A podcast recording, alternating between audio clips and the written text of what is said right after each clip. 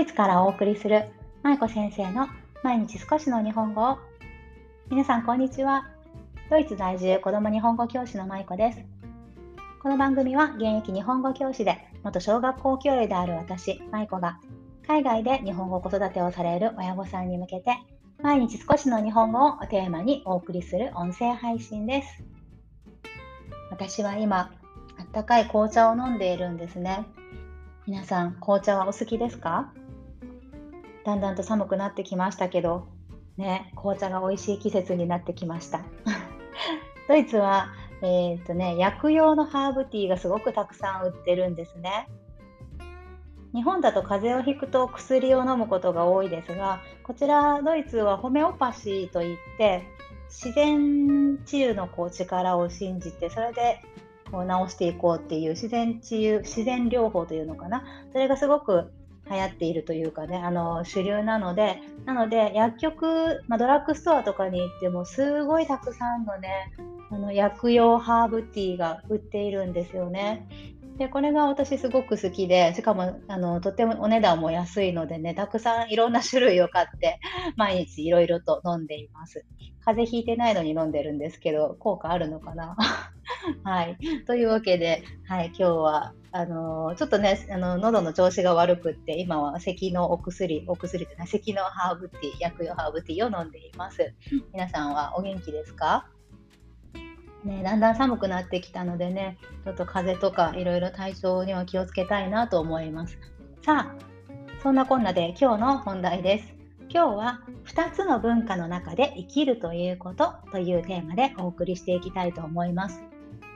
こちらは以前インスタグラムの方にも投稿した記事なんですが、その記事を投稿投稿を声で聞くという形でね、今日お話ししていきます。皆さんは海外にお住まいでしょうか？多分海外にお住まいの方がねほとんどかなと思うんですがちょっと日本日本在住の方もね今回今回というかいつも聞いてくださってる方がいらっしゃるみたいでありがとうございます。海外でお住まいの方に向けて配信をしていますがあの日本の方はあの日本だったらっていうことで置き換えて考えてみてください。で今日は2つの文化の中で生きるというお話です。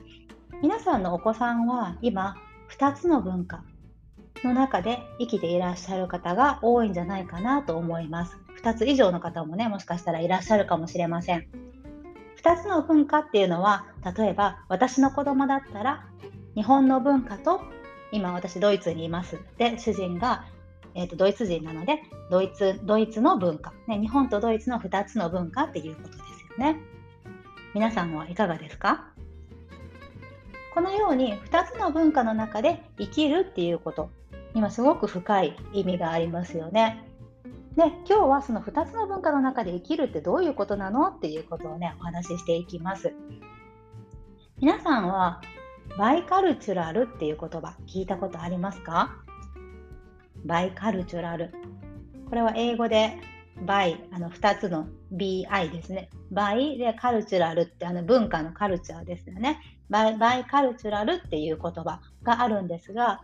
この bicultural っていう言葉が今回キーワードになります。皆さん、バイリンガルっていう言葉をご存知ですよね。バイリンガルっていうのは2つ、またはそれ以上の言葉、マルチリンガルの場合もありますけど、ね、2つの言葉の使い分けができることできる方とか、そういうことができる状態のことをバイリンガルって呼びますよね。一方で、今日の bicultural っていうのはどういうことかっていうと、2つの言葉を使い分けできるだけじゃなくってそれらの文化とかあと価値観なども使い分けできるっていうこと、ね、それをバイカルチュラルと言います。でこのバイリンガルを目指すのであれば今皆さんあのお子さんにねバイリンガルとかマルチリンガルになってほしいって思われている方がほとんどだと思うんですけれどもバイリンガルを目指すのであれば同時にバイカルチュラルであることっていうのがとても重要と言われています。どうしてバイカルチュラルであることが重要かっていうと海外で育つ子どもたちにとってアイデンティティ、ね、自分が自分であるっていうこと自分は誰なんだっていう時にその答えというか答えというかね私はこういう人だっていうことがね分かっているような状態を形成するためにはこの言葉日本語っていう言葉とあと日本の文化っていうものこのどちらも両方が必要になってくるんですね。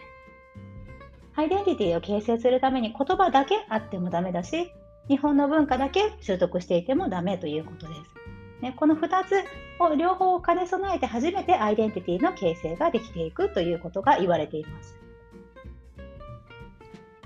例えばうんその文化って言っても 多分皆さんの中でも、あのー、文化って聞くとね茶道とか、お茶とか生け花とかね、華道とかそういった伝統的な文化を思い描く方もいらっしゃるかもしれませんけどここでいう文化っていうのはそういったものももちろんなんですがそういったものだけじゃなくて家庭の中での文化を指しています。例えば、うん、日本では人に会ったらお辞儀をするとか